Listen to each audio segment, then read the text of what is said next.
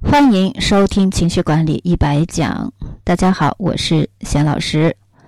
今天我们要讲两个控制的方面，因为很多时候啊，我们觉得好像命运啊不能够掌握，如何才能把握自己的命运？这是发自内心的一个呼喊啊！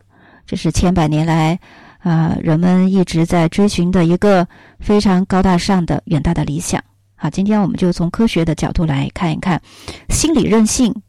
啊，模型研究表明呢，我们在这个控制量表方面有两个成分，一个是生活控制和情绪控制。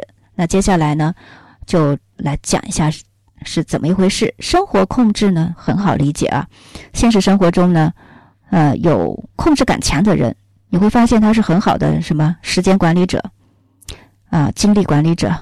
很高效，然后全身全全心全力的工作。相反呢，生活控制感低的人就缺乏条理，混乱无序。做一件事情啊，可能有效率，但是你要完成其他的任务，就觉得很焦虑，并且呢，还没有做就觉得我会失败，那积极性也差，然后容易责怪失败。这些呢，就妨碍他们成功。他们经常看到的是问题，而不是解决的方案。总是事先为可能的失败找借口，啊，推脱责任。其他的方面呢，嗯，他们也做的不是特别的好。在生活当中呢，如果说是控制水平高的人，就经常比较主动积极，说，哎，这个我来干，就先不管能不能做好，我都有这个自信心，啊，因为他们的潜意识呢，有我能做的这样的一个信念，哪怕说现在还不完全清楚任务的要求啊。啊！但是我也要争取这个机会。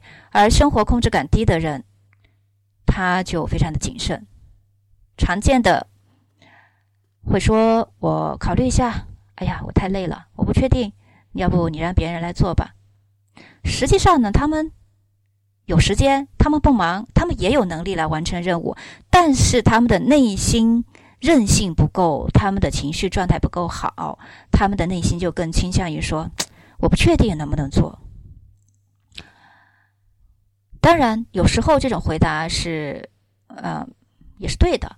毕竟有一句话叫“枪打出头鸟”，啊，明哲保身呢是中国人传统的一个概念。但是在现在这种竞争激烈、这种国际化、这种每个人都呃要尽快成长，然后迅速让别人看到你，要知道你能做什么，那生活控制感这个能力就是非常重要的一一项了。在职场、教育、体育和社会中呢，就经常看到很多的案例，比如说，呃，失业的问题。为什么你会失业呢？很多人找不到工作，是因为他们内在的原因。他们首先就自己认为竞争太激烈了，我在这种社会中已经无能为力了。我年龄大了，我学历又低，啊，我之前做的工作又不是五百强，啊，等等等等等等，都是他内在的原因。第二个控制的方面就是情绪的控制，它反映了个体控制自我情绪和向他人表露情绪状态的程度。情绪控制并不是说不能表达情感或者情绪不敏感，只是反映个体管理自身情绪情感的能力啊，这就是情绪控制。情绪控制感强的人呢，他能够选择表露多少情绪状态啊，这在很多人际关系中很重要。啊，比如说领导，你就看他经常是面无表情，喜怒不露于形啊，看起来非常的冷静。这是一个必备的，其实是一个情绪控制的能力啊。也有很多成功学啊，什么让你啊有领导力的这样的呃课程当中，教你说一定要做一个喜怒不形于色的人，这样别人猜不透，不知道你要做什么。你才能击败对方。但是呢，啊，有一些情绪控制感强的人，他表现出的就是欺凌，就欺负别人或者是骚扰别人。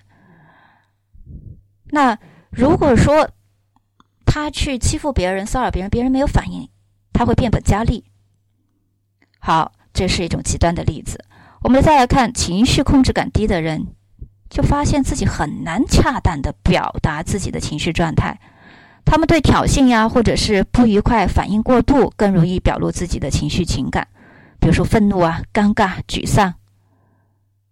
所以他们很难呃用正常的应对，用一种正正常的应对质疑、挫折或者反馈。